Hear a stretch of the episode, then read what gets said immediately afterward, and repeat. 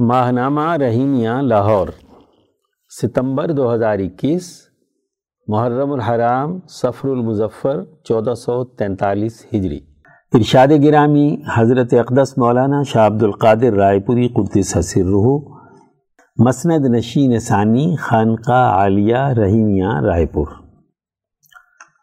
مولوی عبد الوہاب صاحب رائم پوری نے حضرت سے عرض کیا کہ حضرت میں ریاست میں کہیں اگر مدرسے کے کام یا اور کسی کام بھی جاتا ہوں، تو جہاں جس کے ہاں ٹھہرتا ہوں، ریاست والوں یعنی حکمرانوں کو وہ بھی کھٹکنے لگتا ہے۔ بڑی مشکل ہے۔ حضرت والا نے فرمایا، ہمت سے کیا جاؤ، مگر خدا کے واسطے۔ اور دوسرے لوگوں کو بھی دلیری سے کام لینا چاہیے۔ سیکشن درس قرآن۔ عنوان، بنی اسرائیل کے لیے قومی اور ملکی سطح کا اجتماعی نظام۔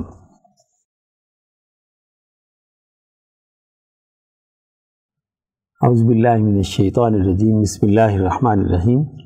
وَإِذْ قُلْتُمْ يَا مُوسَى لَن نَّصْبِرَ عَلَى طَعَامٍ وَاحِدٍ فَادْعُ لَنَا رَبَّكَ يُخْرِجْ لَنَا مِمَّا تُنبِتُ الْأَرْضُ مِن بَقْلِهَا وَقِثَّائِهَا وَفُومِهَا وَعَدَسِهَا وَبَصَلِهَا۔ قال اتستبدلون الذي هو ادنى بالذي هو خير؟ اهبطوا مصرا فان لكم ما سالتم اور جب کہا، تم نے، اے موسا ہم ہرگز صبر نہ کریں گے ایک ہی طرح کے کھانے پر۔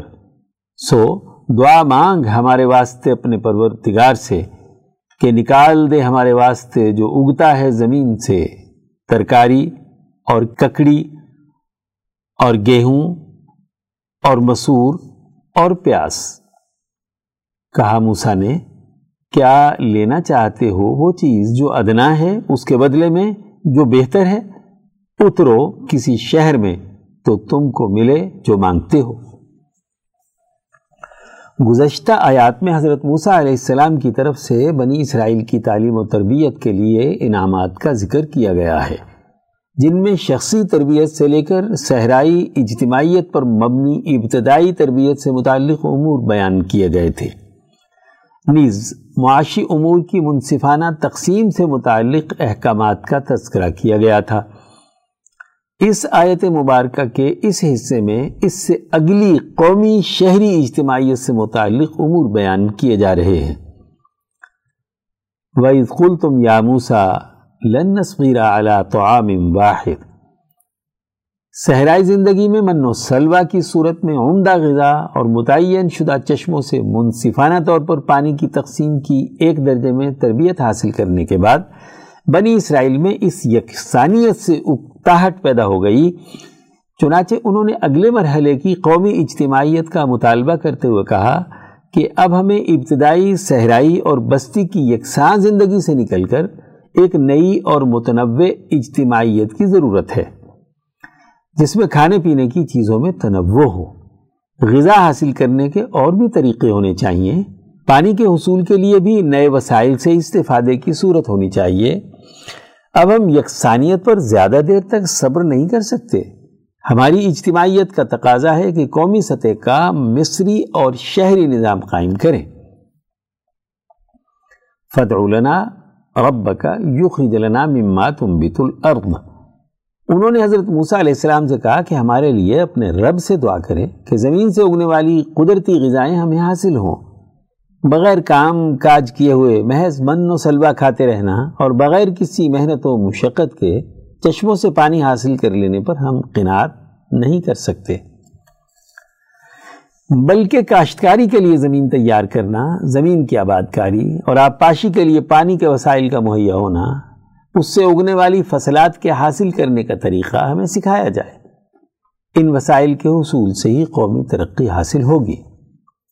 من بقلیہ و قصائیہ و فومیہ و عدسیہ و بصلیہ بنی اسرائیل نے زمین سے اگنے والی پانچ چیزوں کا مطالبہ کیا۔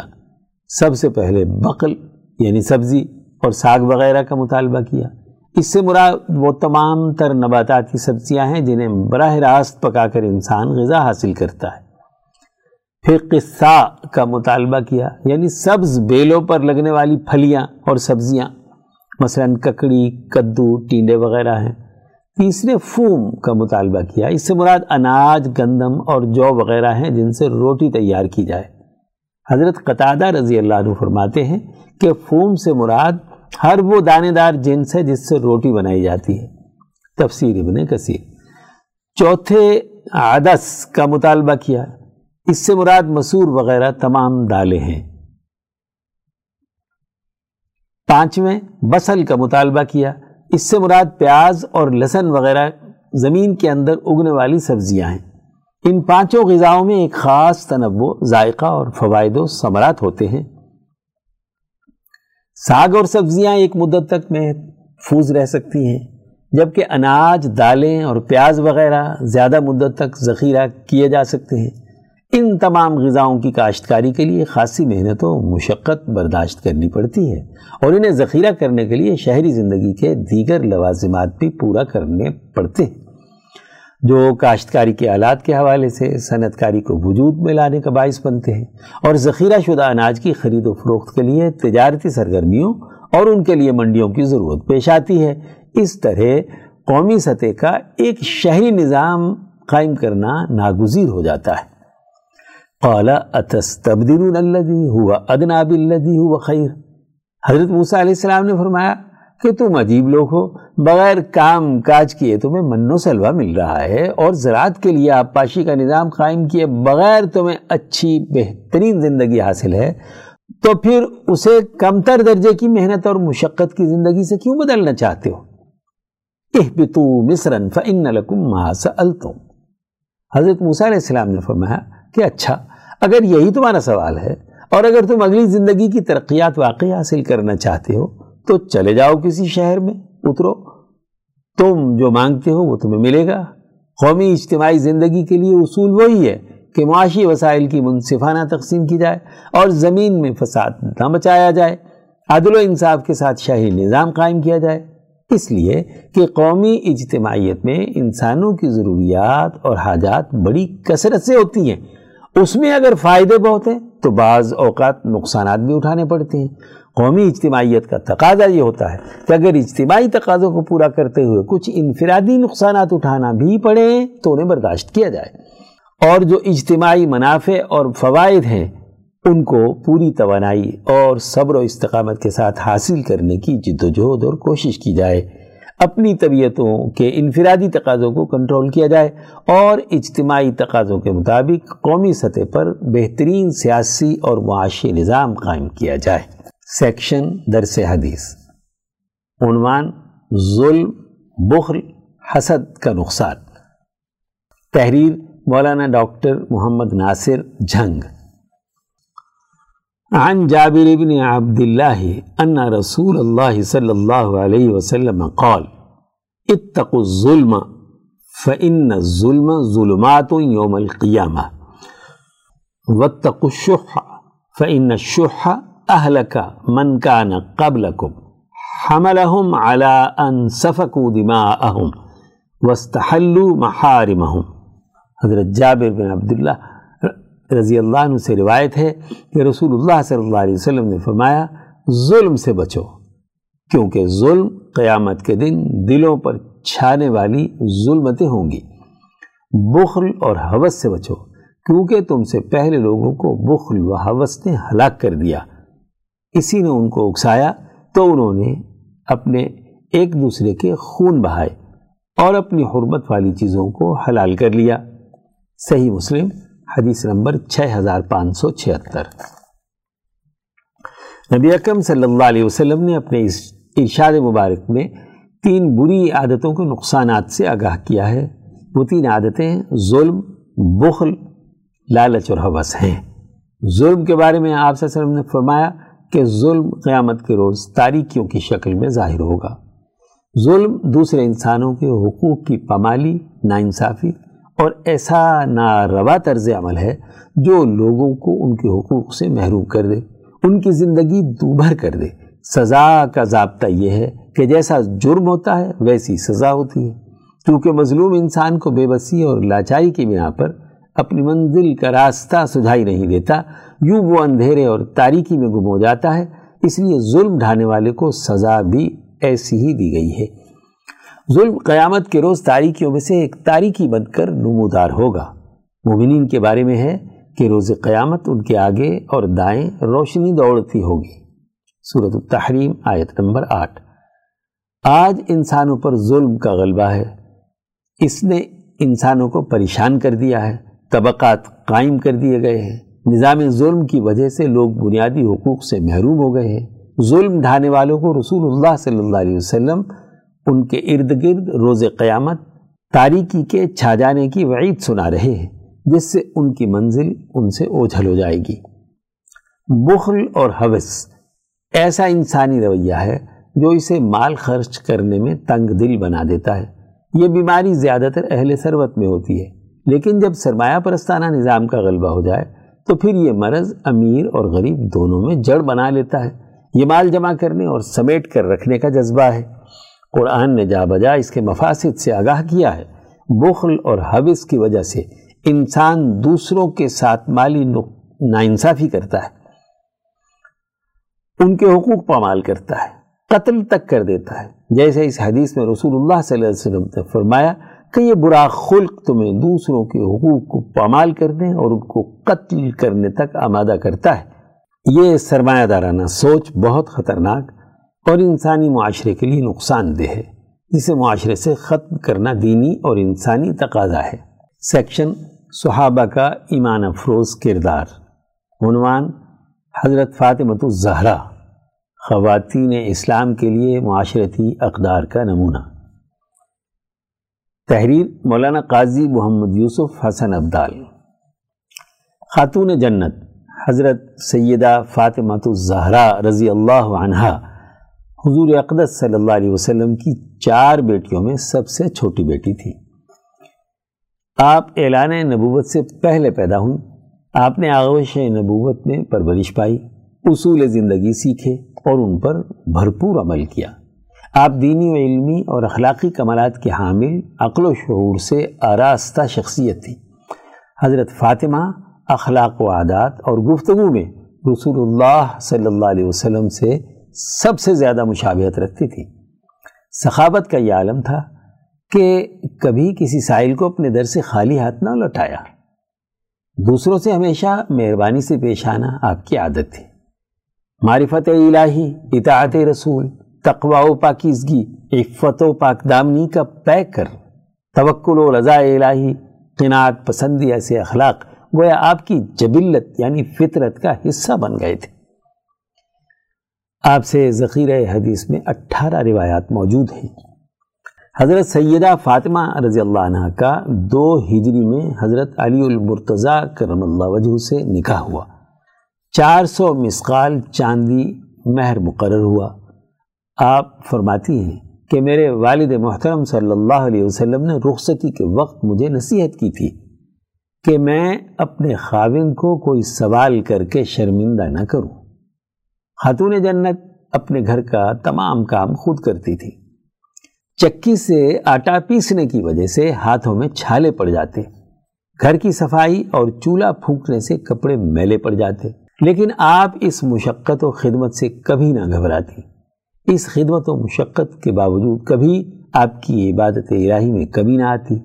آپ کے صاحبزادے حضرت حسن فرماتے ہیں کہ میں نے اپنی والدہ محترمہ کو ہمیشہ صبح سے شام تک عبادت کرتے، خدا کے حضور کے لیے زاری کرتے اور دعائیں مانگتے دیکھا ہے۔ ایک دفعہ حضور صلی اللہ علیہ وسلم کسی غزبے سے واپس تشریف لائے تو حضرت فاطمہ نے بطور خیر مقدم اپنے گھر کے دروازے پر منقش پردے لگائے۔ حضرات حسن و حسین کو چاندی کے کنگن پہنائے۔ آپ صلی اللہ علیہ وسلم حسب معمول حضرت فاطمہ کے گھر تشریف لائے۔ تو اس غیر ضروری دنیاوی ساز و سامان کو دیکھ کر واپس چلے گئے۔ جب سیدہ فاطمہ کو آپ کی ناپسندیدگی کا حال معلوم ہوا تو پردے پھاڑ دیے اور بچوں کے ہاتھ سے کنکن اتار ڈالے۔ وہ روتے ہوئے خدمت اختص میں آئے۔ آپ نے فرمایا، یہ میرے اہل بیت ہے میں نہیں چاہتا کہ وہ ان زخارف یعنی دنیاوی عارضی زیب و زینت سے آلودہ ہوں۔ اس کے بدلے حضرت فاطمہ کے لیے ایک عصیب پتھر کا ہار اور ہاتھی دانت کے کنگن خرید کر لائے۔ ایک بار سرکار دو عالم صلی اللہ علیہ وسلم نے حضرت فاطمہ رضی اللہ عنہ سے پوچھا کہ مسلمان عورت کے اوصاف کیا ہیں؟ آپ نے عرض کیا، عورت کو چاہیے کہ خدا اور اس کے رسول کی اطاعت کرے، اپنی اولاد پر شفقت کرے، اپنی نگاہ نیچی رکھے، اپنی زینت چھپائے، کسی غیر کو خود نہ دیکھے اور نہ کوئی غیر اس کو دیکھنے پائے۔ آپ صلی اللہ علیہ وسلم اپنی بیٹی کی یہ بات سن کر بہت مسرور ہوئے۔ ازالت الخفا، سیرت الصحابیات، انسائکلوپیڈیا، اصحاب رسول۔ سیکشن شذرات۔ عنوان افغان طالبان کی واپسی اور حقیقت پسندانہ سوچ کی ضرورت۔ تحریر محمد عباس شاد۔ اگست دو ہزار اکیس عیسوی کے دوسرے نصف میں ملکی اور عالمی اخبارات میں امریکہ کی شکست کے تذکرے اور طالبان کی فتح کی خوش کن خبروں نے قارئین کو اپنی طرف متوجہ کیا۔ زوال کے دور میں حقائق اور واقعات کو ان کے اصل تناظر میں دیکھنے اور جاننے کا ہمارا فہم خوش فہمیوں کے ملبے تلے دب چکا ہے۔ جس کی وجہ سے ہم مسلمان دنیا کو اپنی خواہشات کے اسیر ہو کر دیکھنے کے عادی ہو چکے ہیں۔ افغانستان میں طالبان کی منظر عام پر واپسی اور امریکی فوج کا انخلا، ہماری خواہشات کے علر رغم کچھ ٹھوس حقائق کی بنیاد پر وقوع پذیر ہوا ہے، جسے افغانستان کے مقامی اور بین الاقوامی حالات کے تناظر میں سمجھنا انتہائی اہم ہے۔ اس کے بغیر افغانستان کی موجودہ صورتحال کا درست تجزیہ ممکن نہیں ہوگا۔ یہ بات ہمارے پیش نظر رہنی چاہیے کہ لگ بھگ چالیس سال پہلے سرد جنگ میں دو بڑی عالمی طاقتوں کا میدان جنگ بننے والا ملک افغانستان اس وقت آدھے درجن سے زائد ملکوں کی پراکسی وار کا میدان جنگ ہے۔ ایسی صورت میں امریکہ اپنے حریف ملکوں کے لیے کسی صورت میں میدان خالی نہیں چھوڑ سکتا۔ لہٰذا اس نے دوہا مذاکرات کی میز سجائی اور طالبان کو افغانستان کا باقاعدہ سٹیک ہولڈر قرار دیا اور انہیں دوہا میں سیاسی دفتر کھول کر دیا اور طالبان کو ایک معاہدے کے ذریعے کچھ مشروط پابندیوں کے ساتھ میدان میں اترنے کی اجازت دی، جس کو ہمارے سادہ لو خوش فہم مذہبی حلقے امریکہ کی شکست اور طالبان کی فتح مبین سے تعبیر کر رہے اسے فتح مکہ قرار دینے والوں کے فہم سیرت کا دیوالیہ پن نہ کہا جائے تو کیا کہا جائے؟ کاش یرباب مذہب دوہا کے طالبان امریکہ امن معاہدے کے مندرجہ ذیل الفاظ پر ہی غور کر لے، جس میں کہا گیا ہے کہ طالبان کسی فرد، گروہ کو القاعدہ سمیت افغانستان کی سرزمین کو امریکہ اور اس کے اتحادیوں کے خلاف استعمال کرنے کی اجازت نہیں دیں گے۔ طالبان ایسی تمام قوتوں کو واضح پیغام دیں گے کہ امریکہ مخالف کسی قوت کے لیے افغانستان میں کوئی جگہ نہیں ہے۔ طالبان اپنے کارکنوں کو ہدایات جاری کریں گے کہ امریکہ اور اس کے اتحادیوں کے خلاف کسی قوت کو نہ اپنی فورسز میں بھرتی کریں، نہ تربیت دیں، نہ چندہ جمع کرنے دیں، نہ اپنے ہاں ٹھہرنے دیں۔ طالبان امریکہ اور اس کے اتحادیوں کی کسی مخالف قوت کو ویزا، پاسپورٹ، سفری اجازت اور قانونی دستاویزات جاری نہیں کریں گے۔ سوال یہ ہے کہ یہ بلا شرکت غیر طالبان کی فتح مبین ہے؟ یا مفادات کے تحفظ کا ایک مشترکہ منصوبہ۔ پا بزنجیر معاہدوں میں جکڑی ہوئی طالبان کی قابل آمد اور عہد نبوی کے فتح مکہ کے مابین کون سا نقطہ مشترک ہے؟ کوئی بتلاؤ کہ ہم بتلائیں کیا؟ کیا سادگی بیان ہے؟ کہ طالبان نے امریکہ اور اس کے اداروں state department White House C I A اور پینٹاگان کو کانوں کان خبر نہیں ہونے دی اور کابل پر قبضہ کر کے دنیا کو حیران کر دیا۔ اصل بات یہ ہے کہ امریکہ نے طالبان کے بعض رہنماؤں کو نہ صرف گوانتا نامو بے میں ایک عرصے رکھا، بلکہ گاجر اور لاٹھی کی پالیسی کے ذریعے معاملات کو بھی آگے بڑھایا۔ حتیٰ کہ ملا برادر کو بھی پاکستانی جیل سے رہا کروایا۔ پھر طالبان رہنماؤں سے سفری پابندیاں ہٹوائیں۔ قطر جیسے امریکی اڈے میں انہیں اپنا دفتر قائم کروا کر قطر حکومت سے وی آئی پی پروٹوکول لے کے دیا۔ اشرف غنی کی اپنی ساختہ یعنی منتخب حکومت کو بھی بائی پاس کر کے طالبان سے مذاکرات کا ڈول ڈالا۔ اس کے نتیجے میں اشرف غنی حکومت سے جیلوں میں قید پانچ ہزار طالبان قیدیوں کو رہائی دلوائی۔ طالبان کے تازہ مارکوں میں طالبان فورسز نے امریکیوں پر اور امریکیوں نے طالبان پر کوئی گولی نہیں چلائی۔ حتیٰ کہ امریکی فوج کے پاس تباہ کن اسلحے کے ذخائر تک طالبان کو منتقل کر دیے گئے۔ افغان فوج چونکہ اشرف غنی انتظامیہ سے زیادہ امریکی فوجی جنرلوں کے ماتحت تھی، اس لیے اسے اپنے گیم پلان کے تحت سرنڈر کروا دیا گیا۔ طالبان، جو کبھی چیچن مجاہدین اور اسلامک موومنٹ آف ازبکستان کے عسکریت پسندوں کو اپنے ہاں پناہ دینے پر ڈٹے ہوئے تھے۔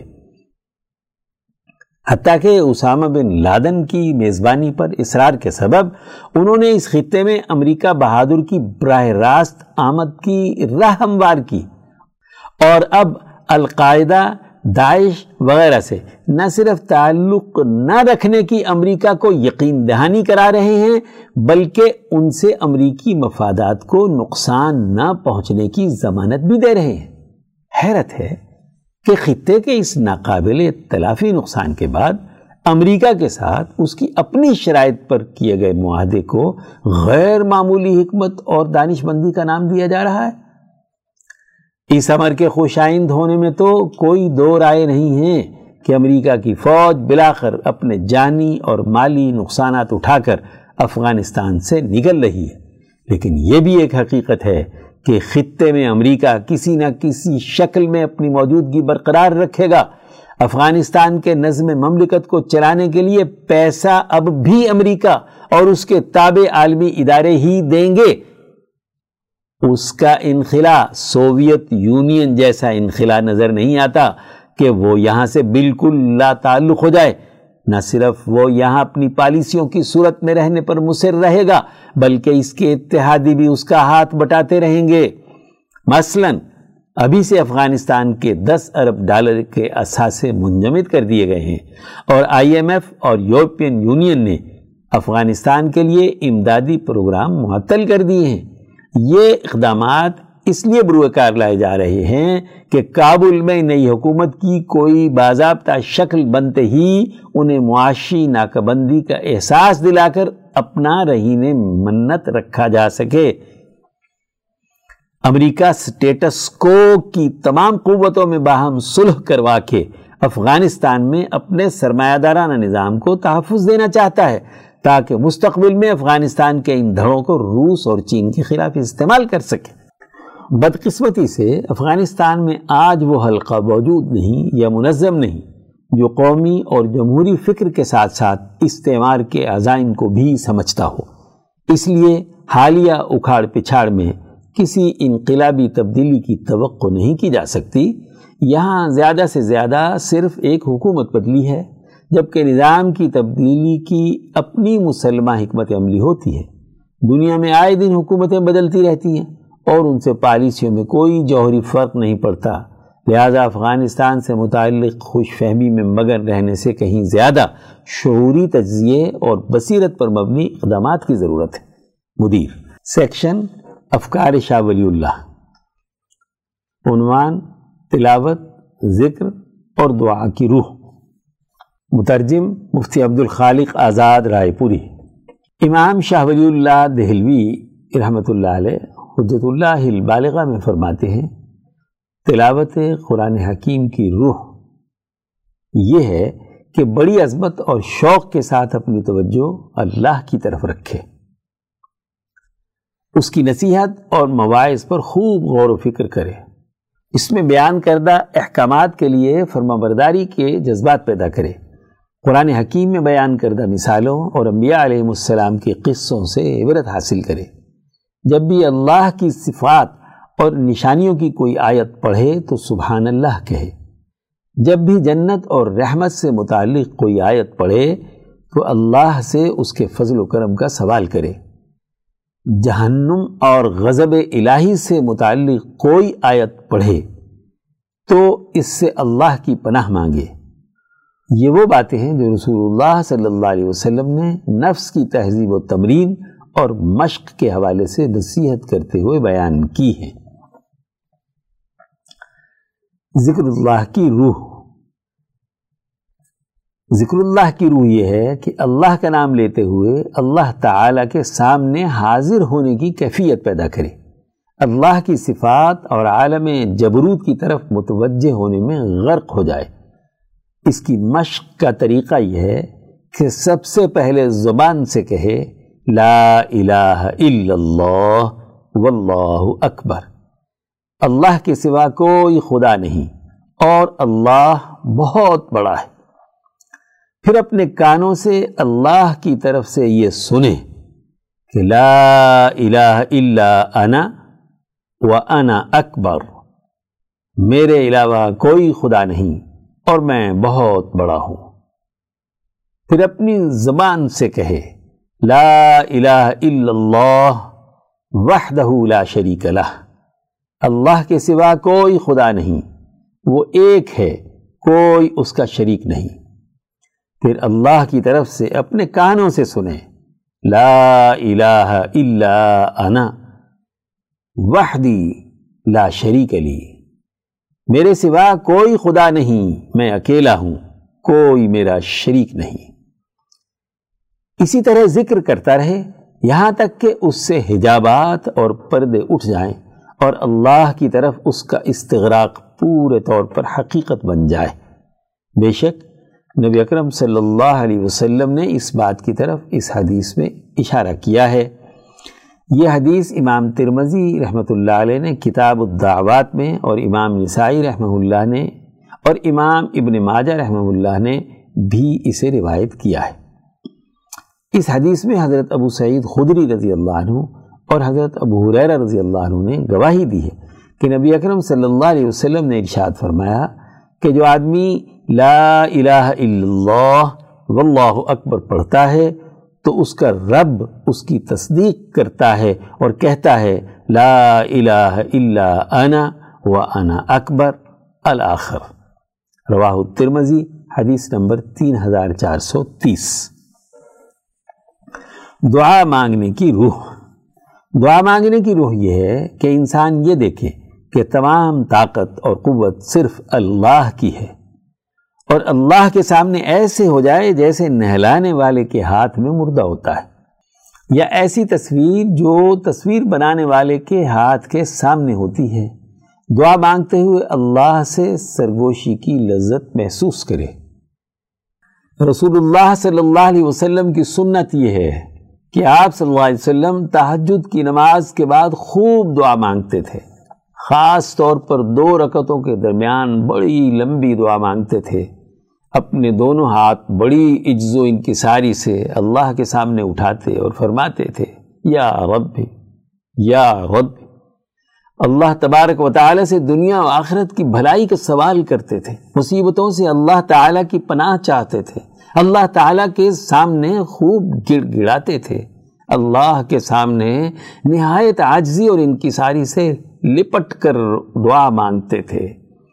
دعا کی شرائط میں سے یہ بھی ہے کہ انسان کا دل باقی ہر چیز سے فارغ ہو، کھیل کود اور غفلت میں مبتلا نہ ہو، بیت الخلاء جانے، پیشاب اور پخانے کا تقاضا نہ ہو، بھوکا پیاسا بھی نہ ہو، غصے اور تیش کی حالت میں بھی نہ ہو۔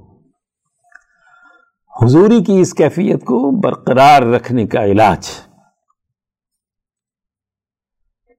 پس، جب انسان اس طرح اللہ تبارک و تعالیٰ کے سامنے حضوری کی کیفیت حاصل کر لے، پھر اس کے بعد اگر یہ کیفیت باقی نہ رہے، تو اس حالت کے ختم ہونے کے اسباب کی تحقیق و تفتیش کرے۔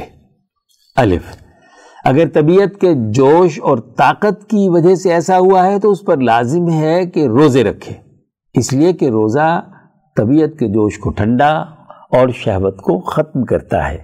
اس سلسلے میں زیادہ سے زیادہ دو مہینوں کے روزے مسلسل رکھے جا سکتے ہیں۔ اس سے زیادہ مسلسل روزے رکھنا درست نہیں۔ با، اگر اسے ضرورت اور حاجت ہے کہ وہ کھانے پینے کے حوالے سے اپنی اصلاح کرے اور منی کی خرابیوں سے فارغ ہو یا حضور کی کیفیت میں دل لگنے کی کیفیت ختم ہو جائے اور اسے دوبارہ حاصل کرنے کا ارادہ ہو تو شادی کر لے اور منی کی برائیوں سے اپنے آپ کو بچائے۔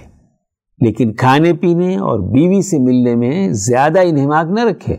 اس کو صرف ایسی دوا کے طور پہ استعمال کرے کہ جس سے نفع حاصل کیا جاتا ہے اور اس کے فساد سے بچا جاتا ہے۔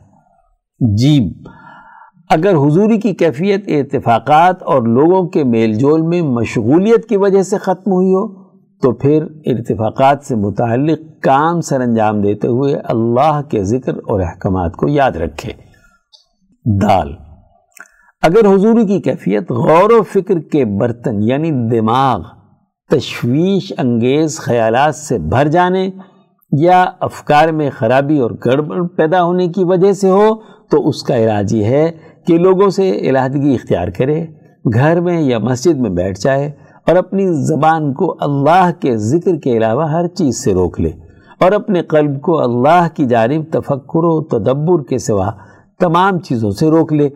جب نیند سے بیدار ہو تو اللہ تعالیٰ کا ذکر کرے اور اپنے نفس کی نگرانی کرے تاکہ اس کے دل میں سب سے پہلی چیز ذکر اللہ کی صورت میں داخل ہو۔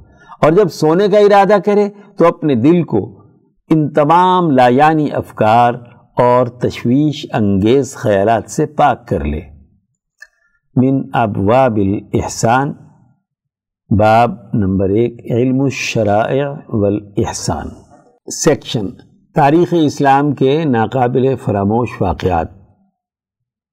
عنوان، اندلس کے علماء و سائنسدان۔ تحریر، مفتی محمد اشرف عاطف، لاہور۔ اندلس میں مسلمانوں کی عادلانہ حکومت کا آغاز بانوے ہجری یعنی سات سو گیارہ عیسوی میں ہوا۔ علم و ادب کی ترقی و ترویج اگرچہ قدر تاخیر سے ہوئی، لیکن حکمرانوں کی ذاتی دلچسپی اور سرپرستی کی وجہ سے اندلس علم و ادب کا گہوارہ بن گیا۔ ایک وقت آیا کہ اندلس کا ہر آدمی لکھنا، پڑھنا جانتا تھا، جبکہ مسیحی یورپ علم کی مبادیات ہی جانتا تھا۔ اور وہ بھی چند اراکین کلیسا ہی۔ اس دور میں صرف قرطبہ میں آٹھ سو کے قریب تعلیمی ادارے تھے، جہاں ثانوی و اعلیٰ تعلیم کا انتظام تھا۔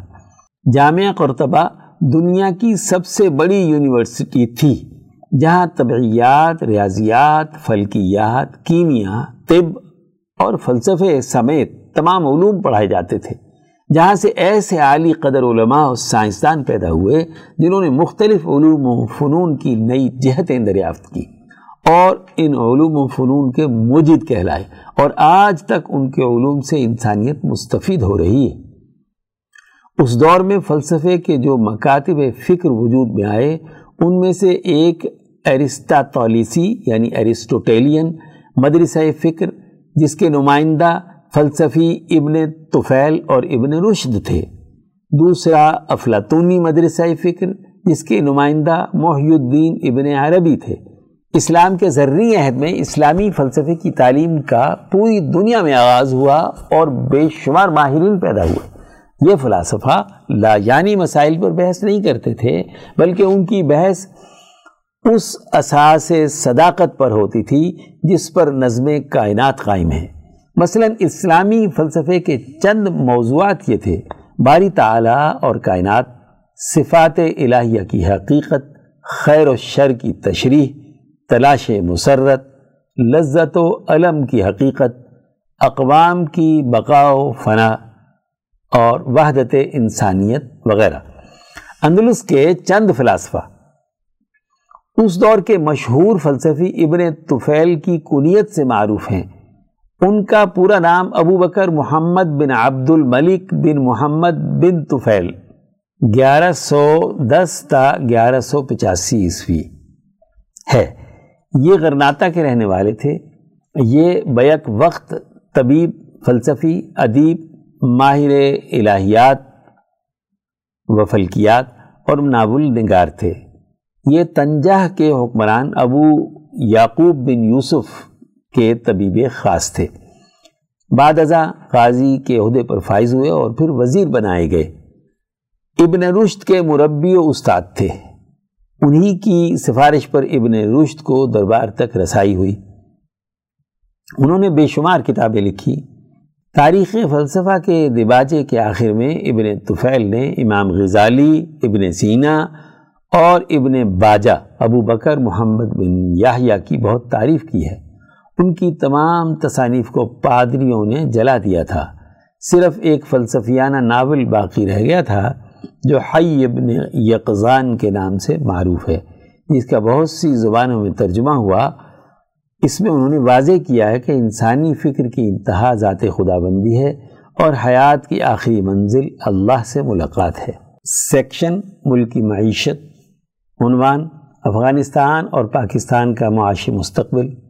تحریر محمد کاشف شریف راول پنڈی افغانستان تاریخ کے انمت نقوش کا حامل خطہ ہے۔ صدیوں پرانے طاقتور خاندانوں اور ان کی بادشاہتوں کا مرکز رہا ہے۔ یہ بدیسی تال آزماؤں کا تختہ مشق بھی رہا ہے۔ اس کے ساتھ ساتھ خطے میں آزادی کی تحریکات کا سر خیل بھی رہا ہے اور عالمی قوتوں کا میدان جنگ بھی رہا ہے۔ آج پھر ایسی تبدیلی کا شکار ہے جو خطے کی قوتوں کی نہ ختم ہونے والی مخاسمت کا نتیجہ ہے۔ اس چپکلش کی روح رواں، عصر حاضر کی عالمی طاقتیں اب اس خطے کو پہلے سے کہیں زیادہ جانتی ہیں۔ یہاں کے اب تک معلوم معدنی وسائل سے، جو ایک اندازے کے مطابق دس کھرب ڈالر کی مالیت کے ہیں، دراصل یہاں اس سیاسی اور معاشی کھینچتانی کی ایک بڑی وجہ ہے۔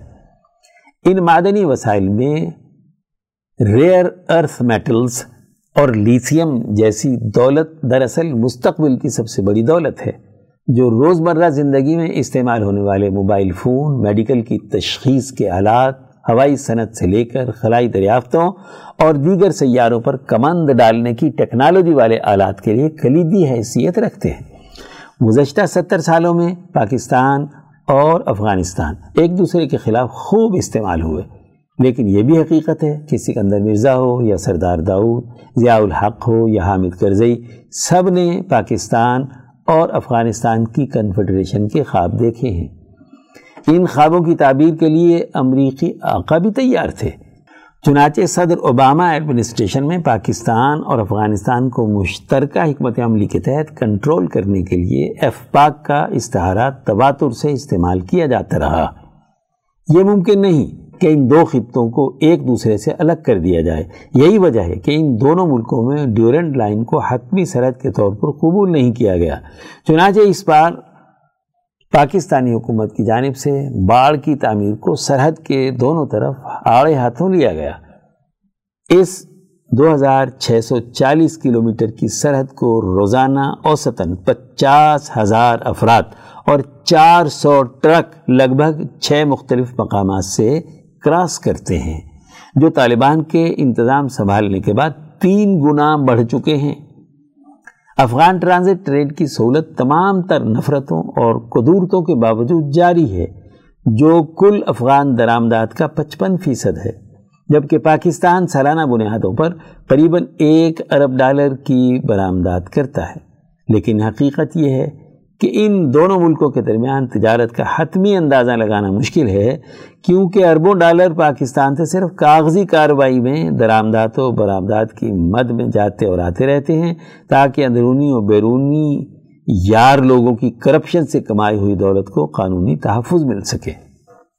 اگر پاکستان اور افغانستان کی سیاسی صورتحال کو متوازی رکھ کر دیکھا جائے، تو یہ اندازہ لگانا مشکل نہیں ہوتا۔ کہ پاکستانی مقتدرہ افغانستان کے اندرونی معاملات میں ایسے دخل اندازی کرتی ہے جیسے یہ پاکستان کا کوئی صوبہ ہو۔ ایسا نہیں ہو سکتا کہ افغانستان کی سیاسی صورتحال سے پاکستانی مقتدرہ صرف نظر کرے۔ طالبان کی صورت نئی تشکیل میں ہماری مقتدرہ کا کلیدی کردار ہے۔ پاکستان کے لحاظ سے یہ بظاہر ایک مثبت تبدیلی ہے۔ تمام مقامی قوتوں کو ساتھ لے کر چلنے کے حوالے سے طالبان کے حالیہ بیان اور پاکستان سے روز مرہ استعمال کی درآمدی اشیاء پر ٹیکس کی کمی کا اعلان دراصل ایک بہتر مستقبل کی نوید سنا رہا ہے۔ اگر پاکستان اور مقامی علاقائی قوتیں اس تبدیلی کو اپنے حق میں کرنے میں کامیاب ہو گئیں، تو ان دونوں ممالک کا معاشی مستقبل روشن ہو سکتا ہے۔ سیکشن عالمی منظرنامہ عنوان ایشیائی طاقتیں اور مستقبل کا افغانستان۔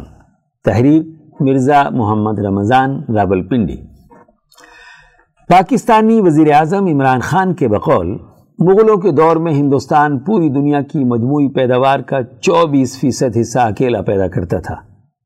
لیکن برطانیہ نے اسے لوٹ کر صرف دو فیصد پیدا کرنے والا ملک بنا دیا۔ سوال و جواب سیشن تین تا پانچ بجے دوپہر بروز اتوار یکم اگست دو ہزار اکیس radio, television, F M channels. یعنی استعمار کی تاریخ ماں سوائے دنیا کی تباہی کے کچھ نہیں۔ اس نے قوموں کے سماجی ڈھانچوں کو برباد کرنے کے علاوہ کچھ رقم نہیں کیا۔ اپنے چہرے کو اس کالک سے بچانے کے لیے دہشت گرد تنظیمیں کھڑی کر دی پھر اپنے آپ کو ان کے مد مقابل بنا کر پیش کیا۔ فرانسیسی ویتنام میں تیرہ مارچ تا سات مئی انیس سو چون تک کمیونسٹ انقلاب کے خلاف جنگ لڑتے رہے۔ ان کی ذلت آمیز شکست کے بعد امریکہ اس جنگ میں کود پڑا۔ ویتنام کا یہ بحران دو دہائیوں تک جاری رہنے کے بعد انیس سو پچہتر عیسوی میں امریکہ کی ذلت آمیز شکست کے نتیجے میں اختتام پذیر ہوا اور ساتھ ہی خطے میں امن قائم ہو گیا۔ پھر اس نے اسی انقلاب کو روکنے کے لیے انیس سو اسی عیسوی میں دوسرا محاذ افغانستان میں کھول دیا۔ جنگ میں الجھنے کے نتیجے میں معاشی وسائل بھی ضائع ہو گئے۔ معاشی طور پر کمزور ہونے سے تحقیق اور ترقی کا عمل رک گیا۔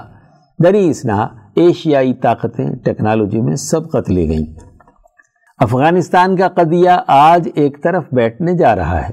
امریکی حکمران اس جنگ کو ناکامی سے تعبیر کر رہے ہیں، جبکہ اس کا پروردہ صحافی طبقہ اسے امریکی منصوبہ بندی کا نتیجہ قرار دے رہا ہے۔ اسٹینفورڈ یونیورسٹی امریکہ کے ڈاکٹر فن یار میر نے جیو کے پروگرام جرگا میں گفتگو کرتے ہوئے کہا ہے کہ امریکہ افغانستان سے اجلت میں نہیں نکلا ہے۔ امریکہ گزشتہ چند برسوں سے دہشت گردی کے خلاف جنگ سے پیچھے ہٹنا چاہ رہا تھا، جبکہ افغان صدر اشرف غنی کے بقول جلد بازی میں انخلا سے سیکیورٹی صورتحال بدتر ہوئی ذمہ دار امریکہ۔ اے ایف پی دو اگست دو ہزار اکیس۔ امریکہ نے چین کی بڑھتی ہوئی طاقت کی وجہ سے بھی یہ تبدیلی کی ہے۔ امریکہ اور چین کا مقابلہ جنوبی یا وسطی ایشیا میں نہیں ہے، بلکہ ایسٹ ایشیا پیسیفک اوشن ہے۔ اس کا کہنا ہے، امریکہ کو انڈیا کی صورت میں چین کی مخالف ایک بڑی طاقت مل گئی ہے۔ امریکہ چین سے مقابلے کے لیے ملٹری ماڈرنائزیشن کی طرف بھی جا رہا ہے۔ نیوزی لینڈ کے اخبار انڈیپینڈنٹ کی پندرہ نومبر دو ہزار بیس کی اشاعت کے مطابق پندرہ ایشیائی ممالک کے مابین دنیا کا سب سے بڑا آزادانہ تجارت کا معاہدہ وجود میں آ گیا ہے، جس میں آسیان کے دس ممالک بھی شامل ہیں، جبکہ پانچ بڑے ممالک چین، جاپان، جنوبی کوریا، آسٹریلیا اور نیوزی لینڈ کی شمولیت سے دنیا کا سب سے بڑا تجارتی معاہدہ بن گیا ہے۔ Regional comprehensive economic partnership, R C E P اس کے بعد امریکہ نے کوشش کی کہ اس معاہدے کی اہمیت کو پس پشت ڈالنے کے لیے دو ہزار سات عیسوی میں قائم ہونے والے کوائڈ کیو یو اے ڈی کو نمایاں کرے۔ اس چار ملک کی اتحاد میں آسٹریلیا، انڈیا، جاپان اور امریکہ شامل ہے جس کا مقصد انڈو پیسیفک ریجن میں چین کے بڑھتے ہوئے اثر و رسوخ کو کنٹرول کرنا تھا۔ دوسری طرف N N I news agency کے حوالے سے روزنامہ جنگ نے اپنی تین اگست دو ہزار اکیس کی اشاعت میں چینی صدر کا ایک بیان نشر کیا ہے کہ فوجی صلاحیتیں مزید نکھاریں گے۔ دھونس جمانے والوں کا منہ توڑ جواب دیا جائے گا۔ غیر ملکی طاقتوں کو دبانے یا غلام بنانے کی اجازت نہیں دیں گے۔ ایسی طاقتوں کو چینیوں کی آہنی دیوار پاش پاش کر دے گی۔ اس پس منظر میں گیارہ اگست دو ہزار اکیس کو قطر کے دارالحکومت دوحہ میں چار ملکی، روس، چین، امریکہ اور پاکستان، افغانستان کے مستقبل کے بارے میں مذاکرات ہوئے ہیں۔ افغان طالبان نے مستقبل کی پیش بندی کرتے ہوئے افغانستان کے ہمسایہ ممالک کے ساتھ رابطے شروع کر رکھے ہیں۔ ان رابطوں میں انہوں نے حمایت حاصل کرنے کے لیے اپنے خطے کو کسی بھی ہمسایہ ملک کے خلاف استعمال نہ ہونے کی یقین دہانی کروائی ہے۔ شیخ شہاب الدین دلاور کی قیادت میں ایک وفد نو جولائی کو ماسکو پہنچا تھا۔ دو روزہ مذاکرات کے لیے ضمیر کابلوف سے ملاقات کی اور یقین دہانی کروائی کہ افغانستان کی سرزمین کسی دوسرے ملک کے خلاف استعمال نہیں ہونے دی جائے گی۔ اٹھائیس جولائی دو ہزار اکیس کو طالبان کا نو رکنی وفد ملا عبد الغنی کی قیادت میں چین پہنچا تھا، جس نے چینی وزیر خارجہ کے ساتھ افغانستان کے حوالے سے ملاقات کی، جس میں انہوں نے افغان سرزمین کو چین کے خلاف استعمال نہ ہونے کی یقین دہانی کروائی۔ اسی طرح کا ایک وفد دو روزہ دورے پر تین اور چار اگست کو ایران پہنچا۔ اسی دوران ہندوستانی وزیر خارجہ جے ایس شنکر بھی ایران پہنچے۔ جہاں تک انڈیا کا تعلق ہے، چونکہ وہ کسی قسم کے ڈائلاگ کا حصہ نہیں ہے، حالانکہ اس نے بھی افغانستان میں تین ارب ڈالر کی سرمایہ کاری کر رکھی ہے۔ اس حوالے سے دہلی نے بھی اپنے تحفظات کا اظہار کیا تھا۔ یہی وجہ ہے کہ امریکی secretary of state Antony Blinken دو روزہ دورے پر تیس اور اکتیس جولائی کو دہلی پہنچا۔ اس نے وہیں سے اشرف غنی کو فون کال کے ذریعے امریکی حمایت کا یقین دلایا ہے۔ افغانستان کا مسئلہ سلگ رہا ہے۔ ایشیا کی ابھرتی ہوئی طاقتوں کو خطے کا سنگم حاصل ہے۔ ایک طرف روس ہے تو دوسری طرف چین کی سرحدیں ملتی ہیں، جبکہ پاکستان اور ایران اس کے قدرتی ہمسائے ہیں۔ گزشتہ دو دہائیوں سے امریکی حمایت یافتہ حکومت مسلط ہے۔ اسے دباؤ میں رکھنے کے لیے طالبان اور دیگر پریشر گروپ پروان چڑھائے گئے ان کے علاوہ دہشت گرد تنظیمیں القاعدہ اور داعش جیسی افریتیں پھیلائی گئیں۔ ساری حکمت عملی ایک دور کی تھی۔ جب امریکہ دنیا کی یونی پولر پاور سمجھا جاتا تھا اور اس کی اس حیثیت کو چیلنج کرنے والا کوئی نہ تھا، آج دنیا کے حالات بدل چکے ہیں۔ ایشیائی طاقتیں عالمی افق پر ابھرتی ہوئی نظر آ رہی ہیں۔ امریکہ جنگ و جدل کا اسیر ہو کر شکست خوردہ ہو چکا ہے۔ اس کے منصوبے، کاغذی نوعیت کے اور معاہدے ماضی کے قصے کہانیاں ہیں۔ کیونکہ کوارڈ کا معاہدہ دو ہزار سات کا ہے، جس کے اہم ارکان جاپان اور آسٹریلیا، آج R C E P regional comprehensive economic partnership کے رکن بن چکے ہیں۔ ہندوستان دو ہزار پندرہ عیسوی میں برکس کا رکن بن کر نیو ڈیولپمنٹ بینک یعنی نیا ترقیاتی بینک کا چیئرمین بن گیا۔ اور دو ہزار سترہ عیسوی میں ایس سی او میں شنگھائی کوآپریشن کارپوریشن میں شمولیت اختیار کر لی۔ سیکشن، خطبات و بیانات، عنوان، اقوام عالم کی ترقی کے لیے دو قرآنی اصول۔ رپورٹ، سید نفیس مبارک حمدانی، لاہور۔ بیس اگست دو ہزار اکیس کو حضرت اقدس مفتی عبد الخالق آزاد رائے پوری متضلہ نے ادارہ رحیمیہ علوم قرآنیہ ٹرسٹ لاہور میں خطبہ جمعہ دیتے ہوئے ارشاد فرمایا۔ معزز دوستو، ہمارے اس خطے کے حوالے سے اگست کا مہینہ بڑی اہمیت رکھتا ہے۔ ہم سب لوگ چودہ اگست کو یوم آزادی مناتے ہیں۔ ہندوستان والے پندرہ اگست کو مناتے ہیں۔ انیس اگست کو افغانستان والے یوم آزادی مناتے ہیں۔ اس ریجن میں، اگست کے مہینے میں آزادیوں کے نام پر بڑی گفتگو کی جاتی ہے۔ یوم استقلال افغانستان ہو یا یوم استقلال پاکستان ہو یا یوم استقلال ہندوستان ہو، سمجھنا یہ ہے کہ قوموں کی آزادی کا معیار کیا ہے۔ اس حوالے سے بحثیت مسلمان قرآن پر ایمان رکھنے والی جماعتوں کے ہمیں یہ غور و فکر کرنا ہے کہ آزادی اور حریت کا بنیادی مفہوم کیا ہے۔ قومیں بنتی کیسے ہیں؟ بگڑتی کیسے ہیں؟ قوموں کی بنیادی شناخت کیا ہونی چاہیے؟ قرآن حکیم نے اس حوالے سے ایک بڑا آفاقی اصول بیان کیا ہے کہ دنیا کی ہر قوم اور ہر جماعت میں ہم نے رسول بھیجے ہیں۔ ان پیغمبروں اور انسانیت کو درست راستے پر لانے والے رہنماؤں نے دو بنیادی باتوں کا پیغام انسانیت کے سامنے رکھا۔ ایک یہ کہ تم اللہ کی عبادت کرو، اللہ کے ساتھ کسی کو شریک مت ٹھہراؤ، غلامی صرف اسی کی کرنی ہے۔ دوسری اہم ترین بات یہ ہے کہ تاغوت سے اجتناب برتو۔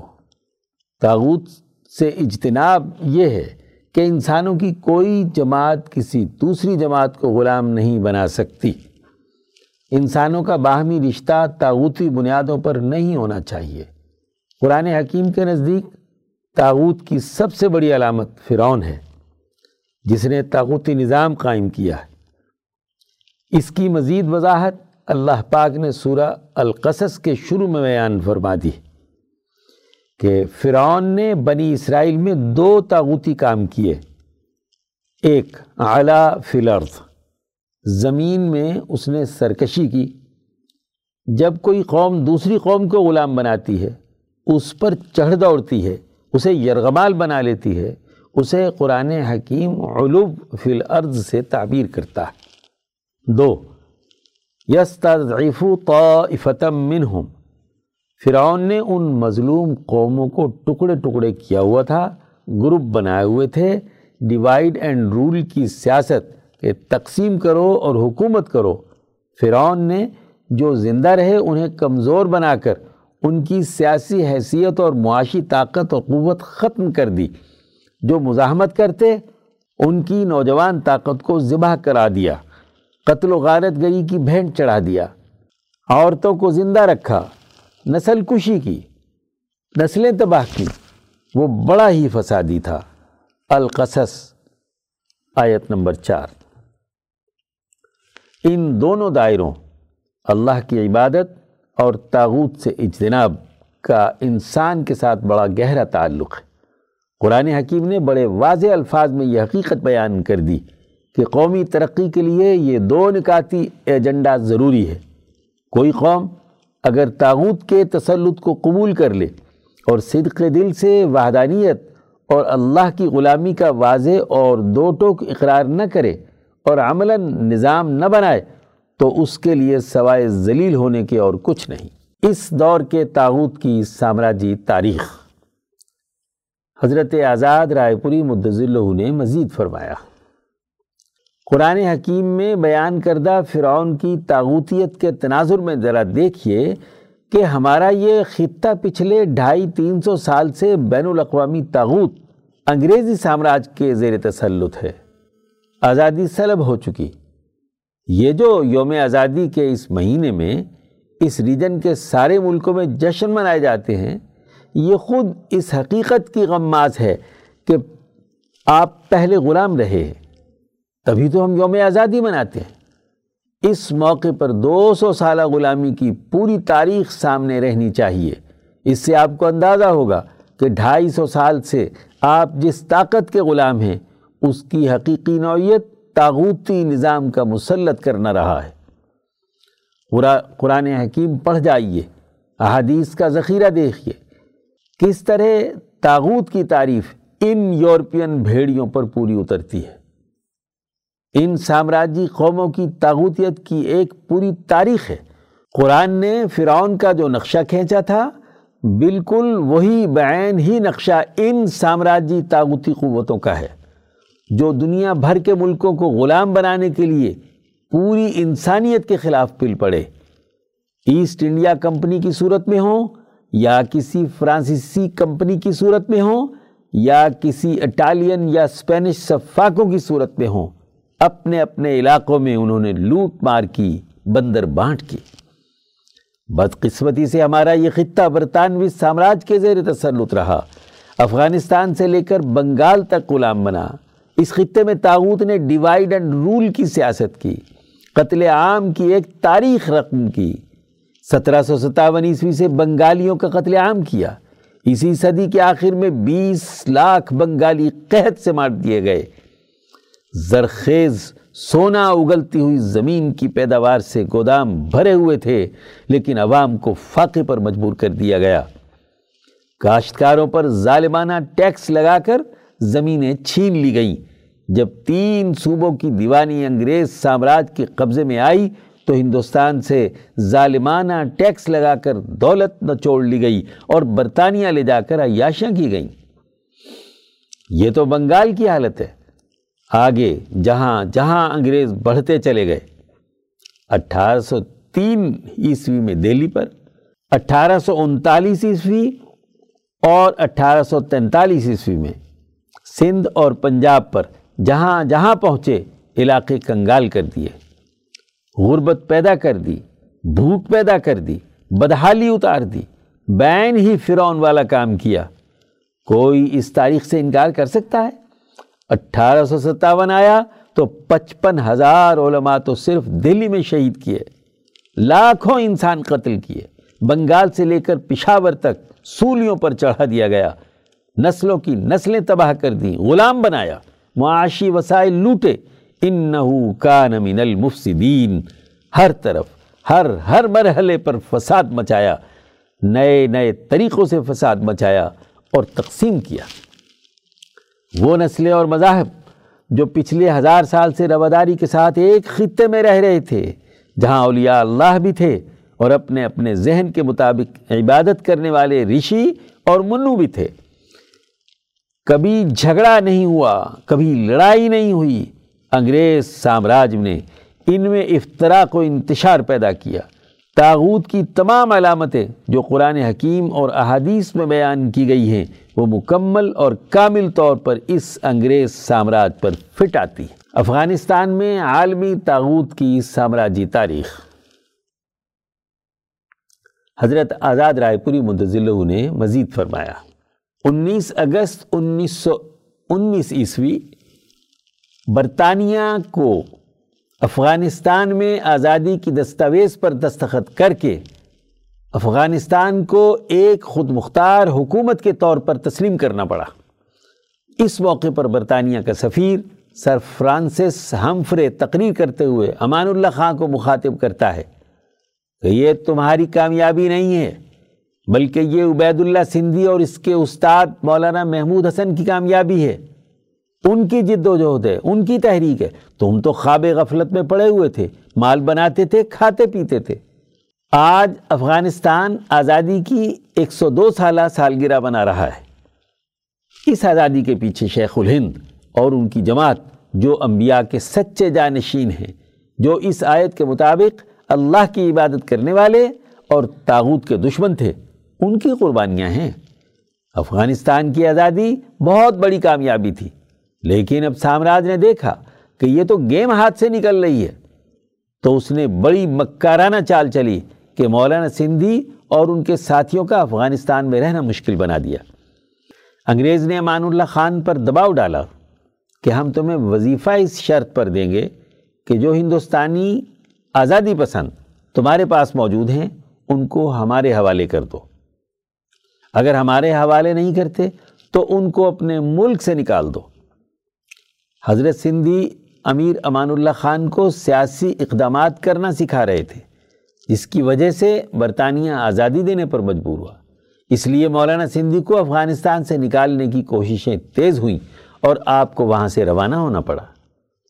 مولانا نے روس کا راستہ اختیار کیا، وہاں کا انقلاب دیکھا، ترکی کا انقلاب دیکھا۔ اور پھر ہر میں مکہ پہنچ گئے۔ آپ دیکھیے کہ جب تک مولانا سندھی کابل میں موجود رہے تو امیر امان اللہ خان وہ فیصلے کرتا رہا جن سے تاغوت کی جڑ کٹتی تھی۔ جیسے ہی مولانا سندھی وہاں سے تشریف لے جاتے ہیں تو امیر امان اللہ خان ایسے لایانی فیصلے کرتا ہے جس کے نتیجے میں آخر کار انیس سو اٹھائیس عیسوی میں بچہ سکہ کے ذریعے برطانوی سامراج افغانستان پر قبضہ کر لیتا ہے۔ پھر اس کے بعد نادر شاہ آ گیا، پھر ظاہر شاہ، پھر داؤد شاہ آ گیا۔ پوری تاریخ۔ ہے پھر پوری گیم کھیل کر روسی طاقتوں کا حملہ ہوا۔ ان کو پھانس لیا گیا کہ آؤ یہاں کا کیک کاٹو۔ پھر ان کو ختم کرنے کے لیے یہاں سے علماء کو بھرتی کیا گیا۔ جہاد کا نام دے دیا گیا۔ اس طرح افغانستان میں تفریق بد امنی ناانصافی اور معاشی بھوک پیدا کی گئی۔ آج سو سال ہو گئے۔ ہر کچھ عرصے بعد کابل فتح ہوتا ہے۔ پھر کابل ڈھایا جاتا ہے۔ افغانستان تعمیر ہوتا ہے اور پھر توڑ دیا جاتا ہے۔ آج بھی عام افغان اسی طرح بھوکا ننگا ہے جیسے سو سال پہلے تھا۔ آج بھی افغانستان میں بدامنی ہے جیسے سو سال پہلے تھی۔ معاہدات ہوتے ہیں اور معاہدات کی خلاف ورزی ہوتی ہے۔ دنیا بھر کے ملکوں کی پراکسیز وہاں پر موجود ہیں۔ وہ اپنے اپنے گروپوں کو لڑاتی ہیں۔ قرآن نے کہا، زمین میں سیر کرو۔ العن کبوت تین سو سال کی پوری تاریخ کا مطالعہ کرو، تمہیں معلوم ہوگا کہ یہ برطانوی سامراج کی گریٹ گیم ہے۔ حقیقی آزادی کے لیے قرآنی تعلیمات کی اتباع ضروری ہے۔ حضرت آزاد رائے پوری مدضلہ نے مزید فرمایا، آزادی کے لیے شرط ہے کہ دو کام ہونے چاہیے، اللہ کی عبادت اور تاغوت سے اجتناب۔ اجتناب تاغوت کے لیے تین کام ہونے چاہیے، عدل، امن اور معاشی خوشحالی۔ تب تو یوم آزادی ہے، اور اگر یہ تین باتیں نہیں ہیں، بلا تفریق رنگ، نسل، مذہب عادل و انصاف نہیں ہے۔ فرقہ واریت اور تفرقہ ہے، انتشار اور بدمنی ہے، معاشی بھوک، افلاس ہے، تو وہ حقیقی طور پر قومی آزادی نہیں ہے۔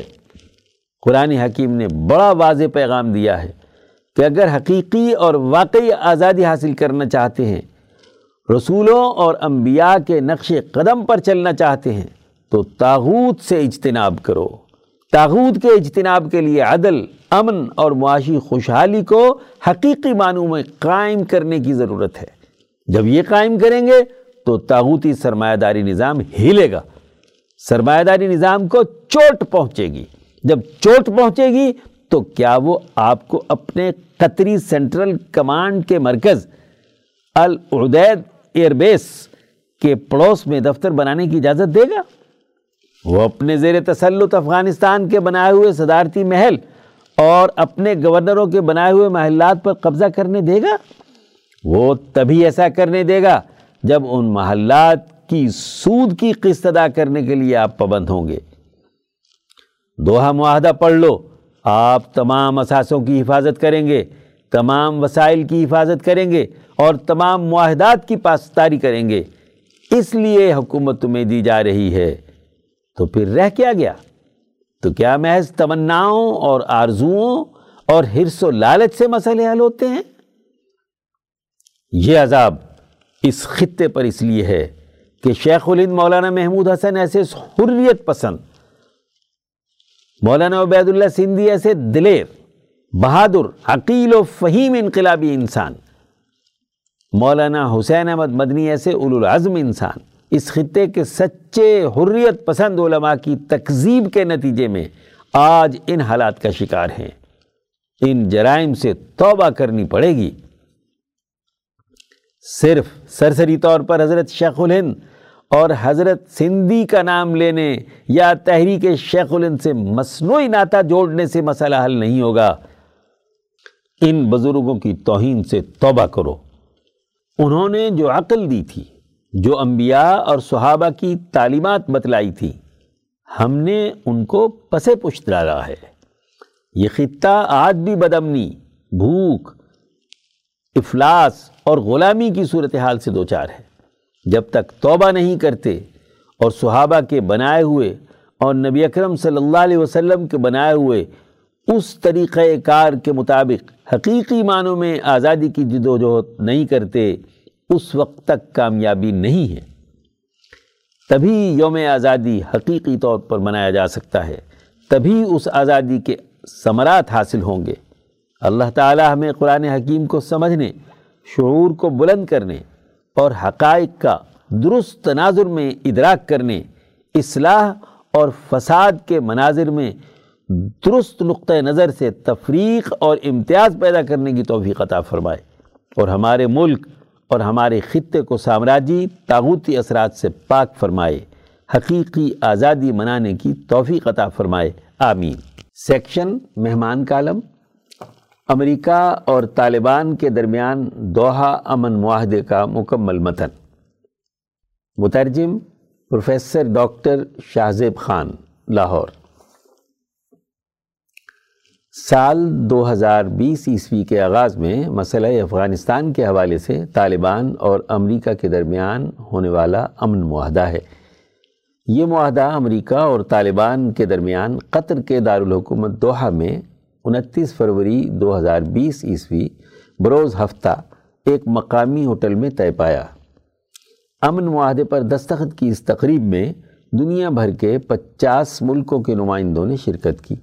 معاہدے پر افغان طالبان رہنما ملا عبد الغنی برادر، جن کو دو ہزار اٹھارہ عیسوی میں امریکی درخواست پر پاکستان نے جیل سے رہا کیا تھا، اور افغان نے یاد امریکی نمائندہ خصوصی ظلم خلیل زاد نے دستخط کیے، جس پر امریکی وزیر خارجہ مائک پومپیو نے بطور گواہ دستخط کیے۔ طالبان امریکہ امن معاہدے کی اصل حقیقت جسے سمجھنا ضروری ہے اس میں پہلی قابل توجہ چیز یہ ہے کہ اس معاہدے میں مختلف جگہوں پر امارت اسلامی افغانستان کے بارے میں سولہ دفعہ یہ جملہ لکھا گیا ہے کہ جس کو امریکہ ایک ریاست کے طور پر تسلیم نہیں کرتا اور وہ طالبان کے نام سے جانے جاتے ہیں۔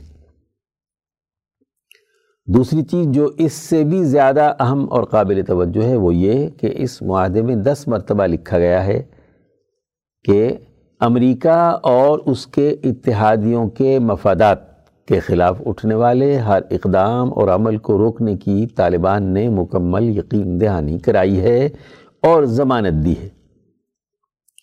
اسی طرح درج ذیل جملے ایک سے زیادہ مرتبہ اس معاہدے کا حصہ ہیں۔ ایک، معاہدے کی سب سے پہلی شیخ ہی یہ ہے کہ کسی فرد اور گروہ کو افغانستان کی سرزمین، امریکہ اور اس کے اتحادیوں کے خلاف استعمال کرنے کی اجازت نہیں ہے۔ دو، امریکہ سے رہائی پانے والے طالبان قیدی امریکہ اور اس کے اتحادیوں کے لیے خطرہ نہیں بنیں گے۔ تین، جو بھی امریکہ اور اس کے اتحادیوں کے لیے خطرہ ہوں، افغانستان میں ان کے لیے کوئی جگہ نہیں ہے۔ چار جو بھی امریکہ اور اس کے اتحادیوں کی سلامتی کے لیے خطرے کا باعث ہوں، طالبان کو ان کے ساتھ تعاون کرنے کی بھی بالکل اجازت نہیں ہے۔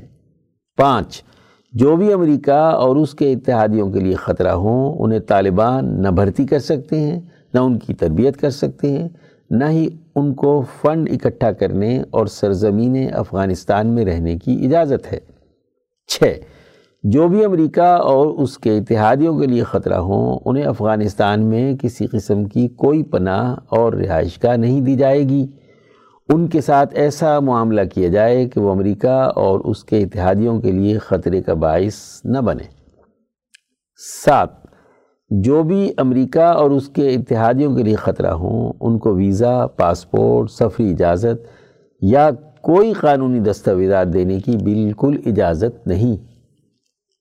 گویا امریکہ اور اس کے اتحادیوں کے جتنے ممکنہ اندرونی و بیرونی خطرات ہو سکتے ہیں، ان کی طالبان سے ضمانتیں لی گئی ہیں۔ اور اگر ایسا کوئی خطرہ پیدا ہوتا ہے، تو انہیں ان خطرات سے نمٹنے کا پابند بنایا گیا ہے۔ تیسری اہم چیز اس معاہدے میں یہ ہے کہ جو بھی اقدامات کیے جائیں گے، وہ اپنے طے شدہ طریقہ کار اور وقت پر ہوں گے۔ مثلاً افغان اسلامی حکومت افغانستان میں تمام شرکاء کے اندرونی مذاکرات کے بغیر قائم نہیں ہو سکتے کہ لوٹ کھسوٹ کی ایک ایسی جامع حکومت قائم کی جائے جس سے افغانستان کے تمام سٹیک ہولڈرز اپنے اپنے مفادات اٹھا سکے۔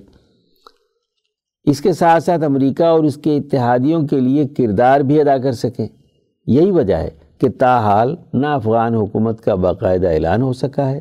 اور نہ ہی یوم آزادی حکومتی سطح پر بنایا گیا ہے۔ دوحہ معاہدے کے اصل متن کے عنوانات اور ذیلی نمبرات کو منوان انگریزی سے نقل کیا گیا ہے۔ قارئین کے لیے اس کے انگریزی متن کا اردو ترجمہ پیش ہے۔ ادارہ دوحہ امن معاہدہ افغانستان میں امن لانے کے لیے امارت اسلامی افغانستان جس کو امریکہ ایک ریاست کے طور پر تسلیم نہیں کرتا اور وہ طالبان کے نام سے جانے جاتے ہیں۔ اور ریاستہائے متحدہ امریکہ کے درمیان معاہدہ انتیس فروری دو ہزار بیس بمطابق پانچ رجب چودہ سو اکتالیس ہجری قمری تقویم اور دس حوت تیرہ سو اٹھانوے ہجری شمسی تقویم کو ہوا۔ یہ جامع امن معاہدہ چار حصوں پر مشتمل ہے۔ ایک، ضمانتیں اور ان کو پورا کرنے کا طریقہ کار، جن کے ذریعے سے کسی فرد یا گروہ کی طرف سے افغانستان کی سرزمین کو امریکہ یا اس کے اتحادیوں کی سلامتی کے خلاف استعمال کرنے سے روکا جائے گا۔ تین، ضمانتیں اور ان کے نافذ کرنے کے طریقہ کار اور ٹائم لائن جس کے تحت افغانستان سے تمام بیرونی افواج کا انخلاء ہوگا۔ تین، بیرونی فورسز کے مکمل انخلاء کی ضمانتوں اور ان کی ٹائم لائن کے اعلان کے بعد اور بین الاقوامی گواہان کی موجودگی میں اس اعلان کے بعد کہ افغانستان کی سرزمین امریکہ اور اس کے اتحادیوں کی سلامتی کے خلاف استعمال نہیں ہوگی۔ امارت اسلامی افغانستان، جس کو امریکہ ایک ریاست کے طور پر تسلیم نہیں کرتا اور وہ طالبان کے نام سے جانے جاتے ہیں، افغانستان کے اندر افغانیوں کے ساتھ مذاکرات کا آغاز دس مارچ دو ہزار بیس عیسوی کو کریں گے، جو کہ ہجری قمری کیلنڈر کے مطابق پندرہ رجب چودہ سو اکتالیس ہجری بنتا ہے اور ہجری شمسی کے مطابق بیس ہوت تیرہ سو اٹھانوے بنتا ہے۔ چار، افغانستان کے اندرونی ڈائلاگ اور مذاکرات کی لسٹ میں ایجنڈے کا ایک اہم نقطہ دائمی اور جامع جنگ بندی کا ہوگا۔ افغانستان کے اندرونی مذاکرات کے تمام شرکاء دائمی اور جامع امن کے حوالے سے عمل درآمد کی تاریخوں کے تعین کو زیر بحث لائیں اور مشترکہ طور پر ان کے اطلاق کا طریقہ کار بھی طے کریں، جس کا اعلان افغانستان کے سیاسی مستقبل کے روڈ میپ کی تکمیل اور اتفاق کے ساتھ ہی کیا جائے گا۔ درج بالا چار حصے آپس میں ایک دوسرے سے جڑے ہوئے ہیں اور ان کا اطلاق ان میں سے ہر ایک کی اپنی طے شدہ حالت اور ٹائم لائن کے مطابق ہوگا۔ پہلے دو حصوں پر اتفاق، دوسرے دو حصوں کی راہ ہموار کرنے کی شکل میں ہوگا۔ پہلا اور دوسرا حصہ۔ فریقین کا اس بات پر اتفاق ہے کہ دونوں حصے آپس میں مربوط ہیں؟ فریق اول، امارت اسلامی افغانستان، جس کو امریکہ ایک ریاست کے طور پر تسلیم نہیں کرتا اور وہ طالبان کے نام سے جانے جاتے ہیں، پر اس معاہدے کی روح سے لازم ہے کہ جو علاقے ان کے دائیں اختیار میں ہیں، ان پر اس معاہدے پر عمل درآمد کرائیں۔ یہاں تک کہ نئے بندوبست کے بعد افغان اسلامی حکومت، جس کا تعین افغانستان کے اندر افغانیوں کے مذاکرات اور تبادلہ خیال کے نتیجے میں ہوگا، قائم ہو جائے۔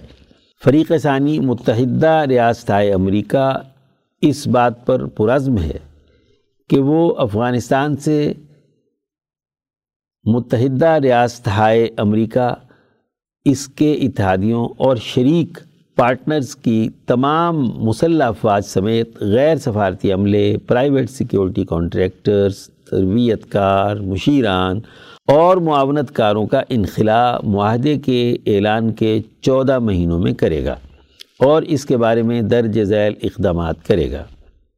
اے، متحدہ ریاستہائے امریکہ، اس کے اتحادیوں اور شریک پہلے ایک سو پینتیس دنوں میں درج ذیل اقدامات کریں گے۔ ایک، وہ افغانستان میں امریکی افواج کی تعداد گھٹا کر آٹھ ہزار چھ سو کریں گے اور اسی تناسب کے ساتھ اپنے اتحادیوں اور شریکوں کی فورسز میں بھی کمی کریں گے۔ دو، پانچ ملٹری بیسز، فوجی ہیڈ کوارٹرز سے متحدہ ریاستہائے امریکہ اس کے اتحادی اور شریک پارٹنرز اپنی تمام فورسز ہٹا لیں گے۔ بی اس معاہدے کے دوسرے حصے میں درج فرائض پر عزم اور عمل کے ساتھ امارت اسلامی افغانستان، جس کو امریکہ ایک ریاست کے طور پر تسلیم نہیں کرتا اور وہ طالبان کے نام سے جانے جاتے ہیں، اور متحدہ ریاستہائے امریکہ اس کے اتحادی اور شریک درج ذیل پر عمل کریں گے۔ ایک، متحدہ ریاستہائے امریکہ، اس کے اتحادی اور شریک افغانستان سے اپنی تمام بقیہ فورسز کا انخلا پانچ سے نو مہینوں میں کریں گے۔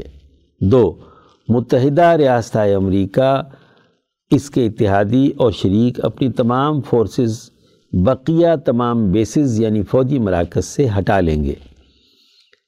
سی، متحدہ ریاست امریکہ تمام متعلقہ اطراف کے ساتھ ایسے منصوبے پر جس کے ذریعے حربی اور سیاسی قیدیوں کو تمام متعلقہ اطراف کی ہم آہنگی اور اجازت کے بعد بحالی اعتماد کی غرض سے رہا کیا جا سکے، فوراً کام کرنے کے لیے پرعزم ہے۔ امارت اسلامی افغانستان، جس کو امریکہ ایک ریاست کے طور پر تسلیم نہیں کرتا اور وہ طالبان کے نام سے جانے جاتے ہیں کہ پانچ ہزار قیدیوں اور دوسری طرف کے ایک ہزار قیدیوں کو دس مارچ دو ہزار بیس عیسوی بمطابق ہجری قمری تقویم پندرہ رجب چودہ سو اکتالیس عیسوی اور بمطابق ہجری شمسی تقویم بیس ہوت تیرہ سو اٹھانوے، جو کہ افغانستان کے داخلی مذاکرات کے آغاز کا پہلا دن ہے۔ دونوں متعلقہ اطراف کا ہدف یہ ہے کہ اس تاریخ سے اگلے تین ماہ میں تمام قیدیوں کو رہا کر دیا جائے۔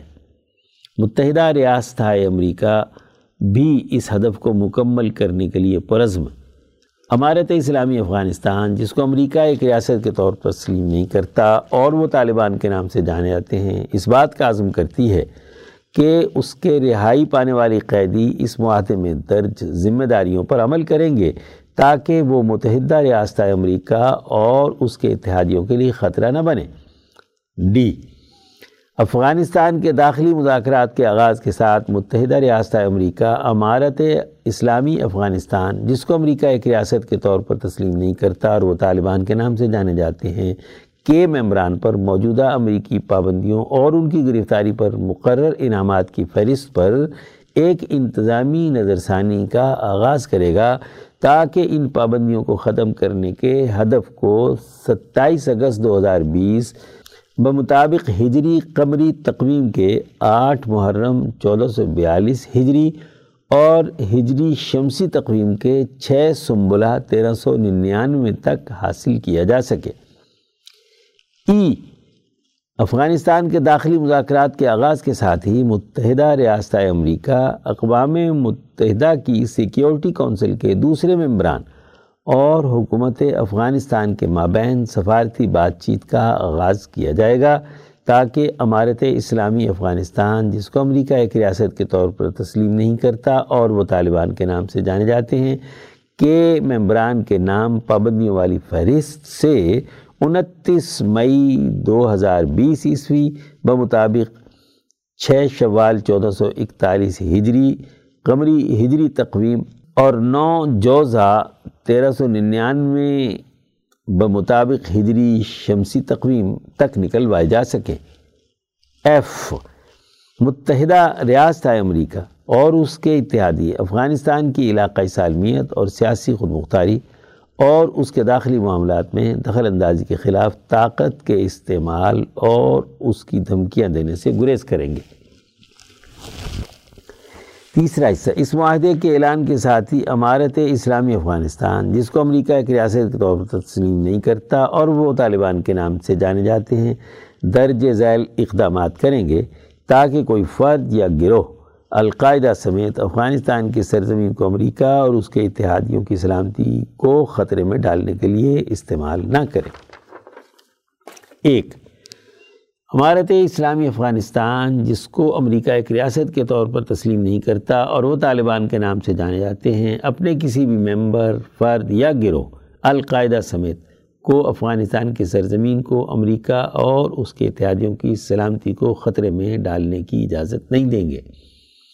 دو، امارت اسلامی افغانستان، جس کو امریکہ ایک ریاست کے طور پر تسلیم نہیں کرتا اور وہ طالبان کے نام سے جانے جاتے ہیں۔